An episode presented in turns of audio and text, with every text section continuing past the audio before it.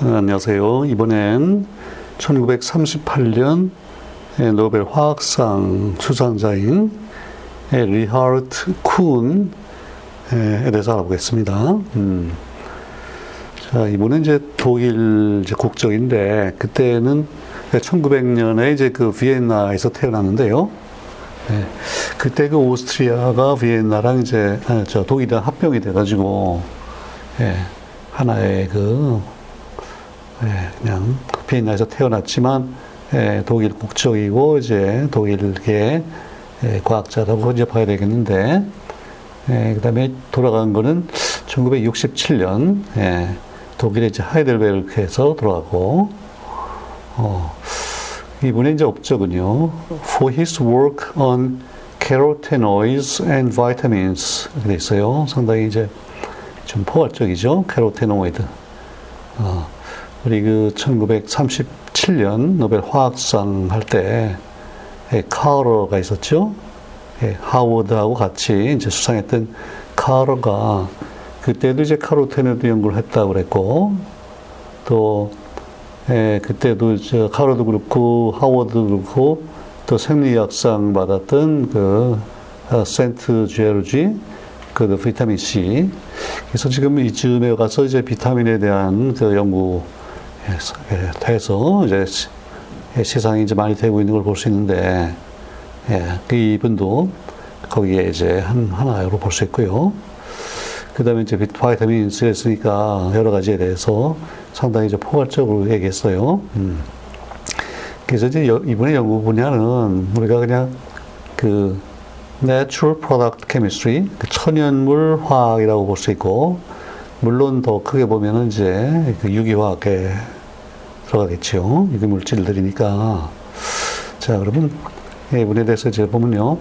예, 1900년에 태어났는데 1910년부터 18년이니까 아, 그 아마 중고등학교 얘기했죠.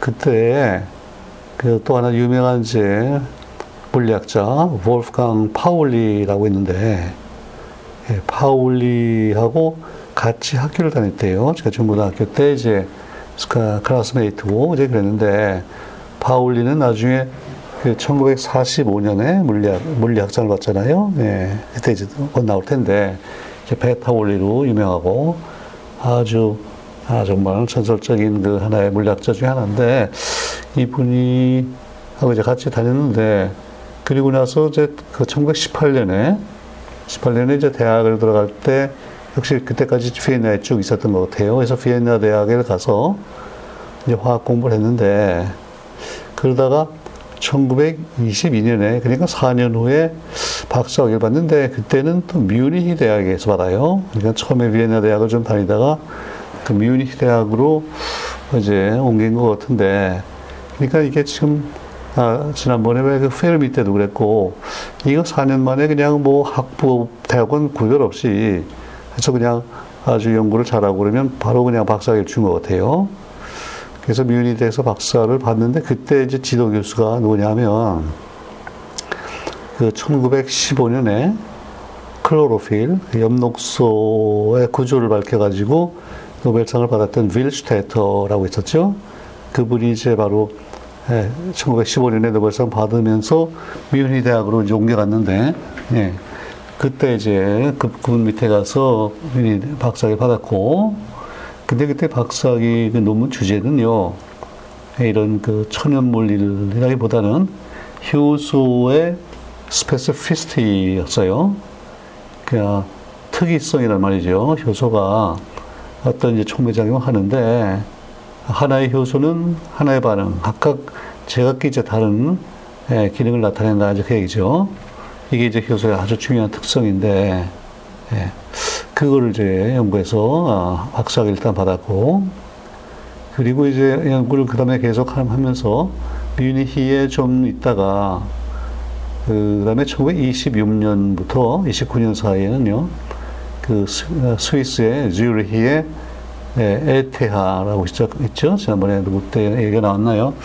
거기에 가서도 연구를 좀 했고, 그리고 이제 1929년부터 그 한 거의 40년을요, 돌아갈 때까지 하이델베르크에 쭉 살면서 거기서 이제 교수 생활하고 하이델베르크의 학과장, 화학과 학과장을 1937년부터 또 이제 오래 했고, 근데 이제 하이델베르크를 가면서, 어, 이 대학도 대학이고, 또 하나, 그 당시에 그 20세기 초반에 이제 독일에서 그 카이제르 빌헬름 Institute라는 걸 만들어서 이제 과학을 막 이렇게 연구를 이제 그 분위기를 조성하고 막 또 어, 지원도 해주고 이제 그랬잖아요.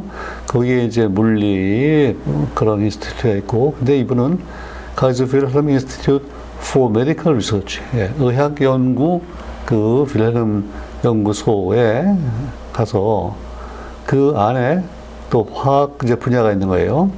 Institute of Chemistry 거기에 이제 소장을 맡았어요. 그래서 이제 글로 갔고, 어, 그러니까 하이델베르크에 가서 이 말하자면 이제 두 가지 일을 하는 거예요. 대학 교수하고 또 학과장도 하고 그 다음에 저그 연구소에 예, 또 소장도 맡았고 그러니까 아주 뭐좀 활약이 많았죠. 네, 바쁘게 지냈을 테고 그 사이에 또 그러다가 1년 동안은 이제 미국에 가서 그 University of Pennsylvania 예, 거기에 이제 방문 교수로 가서 연구를 또 했고 예. 자 그랬는데 그러면 이번에 이제 주요 그 연구 분야가 회성 잠깐 얘기했지만요. 음, 결국 유기화학의 아주 다양한 분야인데 처음에 주로 많이 했던 건요. 그 stereochemistry of aliphatic and aromatic compounds. 어, 그러니까 에, 우리 지방족이라 그러죠. aliphatic. 그러니까 탄소가 쭉 연결돼 있고 그다음에 이제 양쪽으로 예, 수소가 쭉 결합되고 끝에 이제 탄소가 양쪽에 또 붙을 테고 이게 제일 간단한 게 물론 메탄 두 개면 에탄, 프로판, 부탄, 프로판 쭉 이제 가서 그 휘발유에 들어있는 옥탄 그다음에 뭐뭐 뭐 저쪽에 18개 되면 이제 예, 옥타데칸 뭐 이렇게 될 텐데 그럴 때 이게 지금 그 구조, 예, 구조 그리고 또 특히 aromatic compound 이제는 그 방향족이라 그러죠. 벤젠 같이 이제 정육각형인데 탄소, 산소 사이에 이중 결합이 이게 세 개가 있는 거예요. 이제 하나씩 걸러가지고 예, 그런 경우에 거기에 이제 그 탄소, 수소 대신에 뭐가 이렇게 치환이 되면은 이제 다른 물질이 될 텐데 그때 이제 그 어떤 위치의 분야에 따라 가지고 이런 이제 3차원적인 구조가 달라지고 예, 그, 런 분야를 또 처음에 연구를 좀 했고 음, 그러니까 어, 어, 다시 말하면 지금 우리 유기화학 교과서에서 배우는 그런 아주 기본적인 예, 그런 면들을 아주 예, 연구를 그때 많이 했다 그 말이에요. 예. 그 다음에 이제 합성을 또 많이 했는데요. 폴리엔 합성. 그러니까 끝으로 EN, E로 끝나면 예, 그 에테인 뭐, 제 그 이중결합이 있는 결국 그건데, 그 이중결합이 여러 개 들어있는 그런 화합물, 유기화합물들을 이제 합성을 한 거예요. 예. 그리고 특히 그 어떤 화합물의 이제 조성, 음, 어떤 구조를 가지고 뭐가 들어있냐에 따라서 그 색깔이 어떻게 바뀌나, 거기에 이제 관심이 있어요. 예, 왜냐하면 아까 그 클로로필, 엽록소, 뭐 이것도 결국 그 구조 때문에 이제 어떤 색깔이 나오는데, 예, 그런 데 이제 관심을 가졌고, 그 다음에 또, 어, 그 탄화수소의 산성도, 그런 연구를 또 했대요. 그 이제 우리 좀 쉽게 좀 많이 접하는 내용이 아니죠. 탄화수소면 메탄, 에탄, 프로판 뭐 이런 것들인데 이거는 거의 산성도가 이제 없다고 볼 수 있는데 이게 그렇지만 또 어떻게 보면 아주 약하지만은 또 완전히 없는 건 아닐 테고요. 예, 그런 걸 또 조사를 하고 그런 연구를 하는 거예요. 음. 자, 근데 이제 이분은 아무래도 제일 중요한 연구 분야는 예, 그러니까 그 생화학이죠. 예, 생화학. 그래서 이제 그 carotenoid 연구를 많이 하는데 carotenoid 지난번에도 얘기했지만 그 carrot에서 나온 말이고. 그러니까 그 당근, 당근의 그 아주 짙은 오렌지, 저, 저 주황색, 예, 그 이제 어떤 색소가 있는데 그 사실 그 당근도요, 당근을 갈아가지고 거기에 어떤 이제 그 예, 색소가 있는데 이거를 분리해 보면요. 한 가지만이 아니고 거기에 다양한 색소들이 이렇게 나와요. 어. 그런 걸 이제 하나하나 분리해서 조사를 하고 구조를 밝히고 이런 걸 하니까 이게 아주 당시로서는 참 중요한 분야고 또 그 중에 이제 많은 많은 화합물들이 이 비타민의 그런 활성을 나타내고 그러니까 이게 참 당시에 이제 그 중요한 분야인데 카로티노이드를 글쎄 한 여덟 종을 이제 자기가 혼자 처음으로 이제 발견을 했다는 거예요. 예, 자연에 있는 카로티노이드 중에서 이미 알려진 게 좀 있었고 새로 여덟 종류를 발견했어요. 그 이제 굉장히 중요한 결과고 그 다음에 플라빈. 지난번에 그 비타민 B2 그 riboflavin 얘기를 했는데 예, 그 이제 플라빈 계통의 화합물도 뭐 많이 조사하고 예, 그러다 보니까 결국은 이제 비타민에 대한 연구가 됐는데 예, 비타민 중에는 특히 그 B2 하고요, B6 어, 이게 다 지금 우리 필수적인 이제 비타민인데 그런 것들을 특별히 예, 이제 많이 조사하고 연구를 했고 그 다음에 이제 박사기 때부터 그 효소에 대한 연구를 했잖아요. 그래서 이제 효소도 계속 연구를 하고 그러니까 이분이 한, 한 20년을, 20년을 결국은 그 이중결합을 가진 그런 화합물들, 유기화합물들을 집중적으로 지금 연구를 한 거예요. 예. 근데 그 이중결합을 가지면 그 특히 이제 하나씩 걸러서 이중 단일, 이중 단일 이런 식으로 쭉 어, 많이 연결되면은 거기서 이제 많은 경우에 색깔이 나오고 이제 그렇게 되는데 그런 걸 이제 많이 연구했고요. 어. 그래서 예, 전국 38년에 이제 그 많은 업적을 이제 종합해서 결국은 아, 이 정도 분은 이거 언젠가 꼭 줘야 되겠다 싶어가지고 이제 38년에 상을 받았는데 그러고 보니까 이 30대 상을 받은 거죠. 1900년생이고 38년에 받았으니까 그러니까 그 젊을 때 상당히 이제 인정을 받고 제 상을 줘야겠다 한 건데 근데 이게 지금 38년이면 이제 막 나치가 뭐 특세하고 2차 대전이 막 임박하고 있대기 때문에 그때 상이 결정이 됐는데요. 가서 스웨덴에 가서 상을 받고 시상식에 참여하고 이거를 못했어요. 그래서 이제 전쟁이 다 끝난 다음에 이제 상을 받게 됐는데, 예. 어, 그 이분의 그 업적 중에 또 하나 좀 특이한 게 있는데요.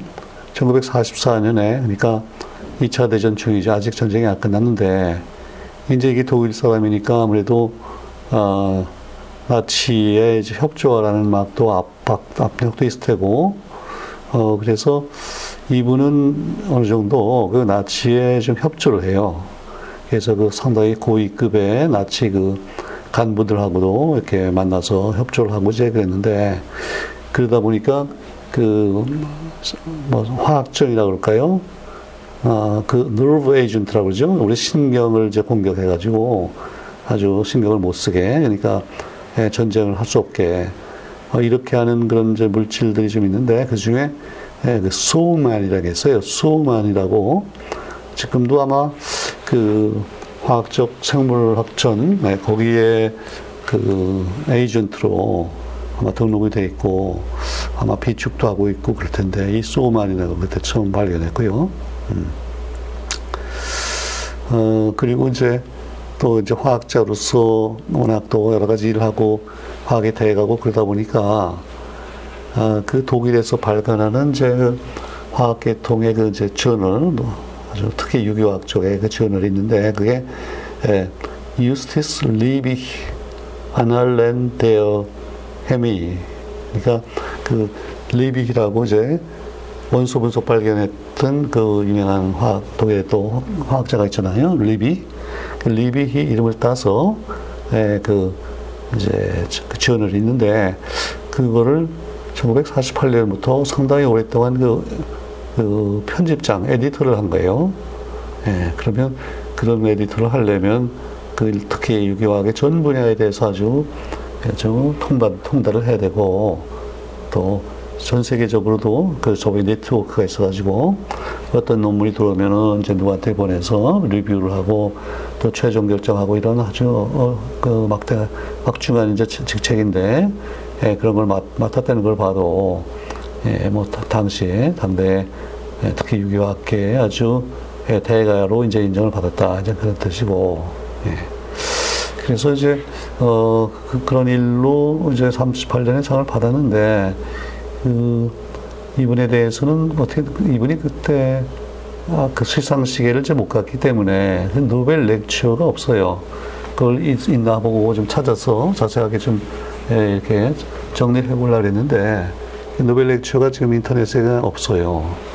그리고 이제 위키피디아가도 지금 지금 말씀드린 그 정도 내용이지 더 이상 깊이 있고 다시로 말하자면 그 여덟 종류의 이분이 발견한 카로토네이드가 이제 어떤 구조를 가졌나 어, 어떤 그 특성이 있나 이런 걸 좀 조사해 보고 싶은데 그 자료가 약간 빈약을 하더라고요. 네, 그래서 이분 얘기는 이제 조금 비교적 이제 짧아질 텐데 어, 다시 한번 이제 강조하고 싶은 게 지금 이 비타민에 대해서 연구가 활발하고 이제 거기에 상을 지금 여러 사본을 주고 있잖아요.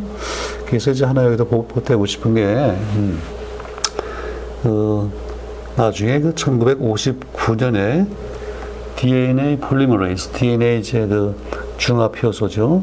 그 효소 발견으로 그 노벨 생리학상을 받은 네, 아서 콘버그라고요. 그 스탠퍼드 대학 이제 교수가 있는데, 예, 근데 제가 벌써 한 뭐 거의 한 20, 30년 전에 저도 이제 그 postdoc으로 생활을 좀 이제 했는데요. 그때 이 콘버그의 그 책을 이제 알게 돼서 하나 읽어본 책이 있는데 그 제목이요. For the Love of Enzymes. 네. 그 효소에 대한 사랑의 뭐 일생, 자기 이제 그 일생을 서술한 어떤 자서전적인 책인데 거기에 자기가 평생 이 효소에 대한 연구를 하고 그러다가 결국 DNA를 이제 중합하는 그 똑같은 DNA를 만들어내는 복제였죠. 말하자면 복제 효소를 발견하고 이제 그런 얘기를 하는데 그 책에 이제 그 서론 부분에서요. 이 생명과학이 그동안 한 100여 동안 발전한 역사를 이렇게 쭉 요약을 할 때 아주 재밌게 그걸 얘기를 하는데 어, 처음에는요 그, 그 박테리아, 예, 박테리아들을 이제 하나하나 찾아가는 예, 그런 일이 중요했다는 거예요. 그런, 그, 그런 사람들을 이 germ, germ이 그 박테리아라는 뜻이죠. 균인데 germ hunters라고 했어요. 우리 그동안에 이 박테리아 발견해서 노벨상 받은 사람이 여러 있었잖아요. 아주 대표적인 사람이 그 로베르트 코흐, 그죠? 혈액균 이런 거 발견했던 네, 그때 한동안은 이제 그게 이제 어떻게 보면 유행이고요. 어. 근데 이제 그거는 그 웬만한 현미경 가지면 이제 세포를 볼 수 있기 때문에 어떤 환자에게서 그걸 이제 추출해내고 그럼 이제 어, 새로운 균이 발견되고 그럼 이제 치료법이 나오고 이제 이렇게 되는데요. 그게 이제 한동안 어떻게 보면 인기를 끌었고, 그러니까 19세기 말 이죠, 주로. 19세기 말, 뭐 20세기 초반 들어와서, 예. 그리고 이제 그걸 이어받아서 그 다음에 한참 에, 인기가 있고 활발했던 분야가 바로 이, 이 바이타민 헌터라는 거예요. 그렇죠? 그래서 우리 그동안도 벌써 비타민 그 B, B1에서부터 B12, 그 다음에 C, D 여러 가지 얘기가 나왔는데 그러니까 이제 노벨상도 그 박테리아 발견, 세균 발견한 사람들이 쭉 한동안 받았고요. 그 다음에 지금, 지금 우리 오늘 얘기하듯이 이 비타민 관련해서 노벨상들이 지금 쭉 나오고 있잖아요. 예. 그러면 그 다음에 이제 앞으로는요, 뭐가 또 중요해질 것 같으세요? 예. 그 다음에는 이 효소를 하나하나 발견하는 게 또 중요해져요. 그래서 그 엔자임, 엔자임 헌터스가 나오고, 예, 새로운 효소가 하나 발견될 때마다 또 노벨상이 나오고 막 이렇게 되는데, 그 효소가 이제 특히 우리 그 세포 내 이제 대사, 대사에 관련되는 효소가 되면 더 중요하고, 그래서 이제 그 TCA 사이클, 에 거기 관련된 이제 노벨상들이 나오고 막 그럴 텐데, 또 그런, 근데 결국은 대, 저 효소를 발견한다는 거는 우리 몸에서 생체 내에서 그 복잡한 그 대사 과정을 이제 밝혀내는 거잖아요. 그러니까 뭐 정말 중요하고 또 어렵고, 이제 그런데 그 이제 효소에 대한 게 어느 정도 있으면 그 다음에는요. 그 다음 세대에서 중요한 그 헌터는 이번에는 뭘것 같으세요? 효소 하나하나도 이제 좋지만은 그그 효소가 결국은 어떤 하나의 이제 유전자에서 오잖아요. 어, 그래서 그 다음에는 쥐인 헌터가 돼요. 유전자를 이제 찾는 그런 사람들이 또 나와서 뭐에 관련된 유전자, 유전자, 유전자 지도도 만들고, 예, 그래서 쥐인 헌터가 또 한참 이제 유명해지고 상들 받고 이제 그렇게 쭉 나가는데 에, 그때 뭐라 그랬냐면요 이 생명과학의 이제 최후의 최후의 보루가 남아 있는데 그게 바로 이 두뇌 또 신경 그런 부분이라는 거예요. 예. 이제 거기서도 앞으로 중요한 발견이 이루어지고 사람들이 나올 텐데 그쪽은 이분이 이거는 이제 아주 재밌게요 헤드헌터라 그랬어요. 두뇌가 우리 머릿속에 있으니 머리에 있으니까 헤드헌터. 그리고 헤드헌터라는 말은 우리 우리 사회에서도 쓰이잖아요. 그러니까 어떤 특정한 사람을 찾아요. 어느 회사에서 뭐를 하는 전문가를 찾는단 말이죠. 뭐 사장일 수도 있고 아니면 그 대부장일 수도 있고 그걸 이제 찾아주는 사람을 헤드헌터라 그러는데 그래서 아무튼 이 콘버그가 그 germ, germ이라고 할 수도 있고 뭐 bug라고도 할 수 있고요. hunter가 있고 예. 그 다음에 이제 vitamin hunter, 그 다음에 이제 enzyme hunter, 예. 그 다음에 gene hunter, head hunter, 이렇게 나누는데, 우리가 지금 하고 있는 이 비타민 1930년대 이때쯤에 상을 받았던 분이 많은 부분이 지금 이게 지금 비타민에 관한 거잖아요. 네, 그래서, 어, 이제 쿤, 리하르트 쿤 얘기를 하면서 이제 비타민 hunter가 그때 상당히 중요했다. 이제 그 얘기를 말씀드리고, 자, 그래서 이제 그 독일 사람이 예, 또한 문제상을 받았네요. 음. 그래서 독일이 이제 31명이고요. 영국이 23, 프랑스가 16, 미국이 12, 네덜란드가 8, 그죠? 그 다음에 스웨덴, 오스트리아가 7씩, 덴마크, 스위스, 스위스가 4씩, 이태리가 3, 러시아가 2, 스페인, 벨기에, 캐나다, 인도, 헝가리가 하나씩, 그죠? 아직, 그, 인도가 하나 있긴 있군요. 예, 우리, 예, 동양, 일본이 아직 안 나왔고, 이런 상황이에요. 독일이 이제 아무래도 제일 많고, 영국이 좀 격차가 있고, 영국과 프랑스도 좀 격차가 있고, 미국이 이제 몇년 전에 비해서 많이 따라 올라왔죠. 12명이 벌써 됐어요. 예. 자, 그래서 이제 38년은 여기서 마무리하고요. 예, 그 다음에 이제, 아, 39, 아, 38년에 이제 생리학상을 해야죠. 생리학상 또 아주 좀 특이한 분야인데, 그건 이제 요 다음에 하겠습니다. 일단 여기서 예, 오늘 마무리하겠습니다.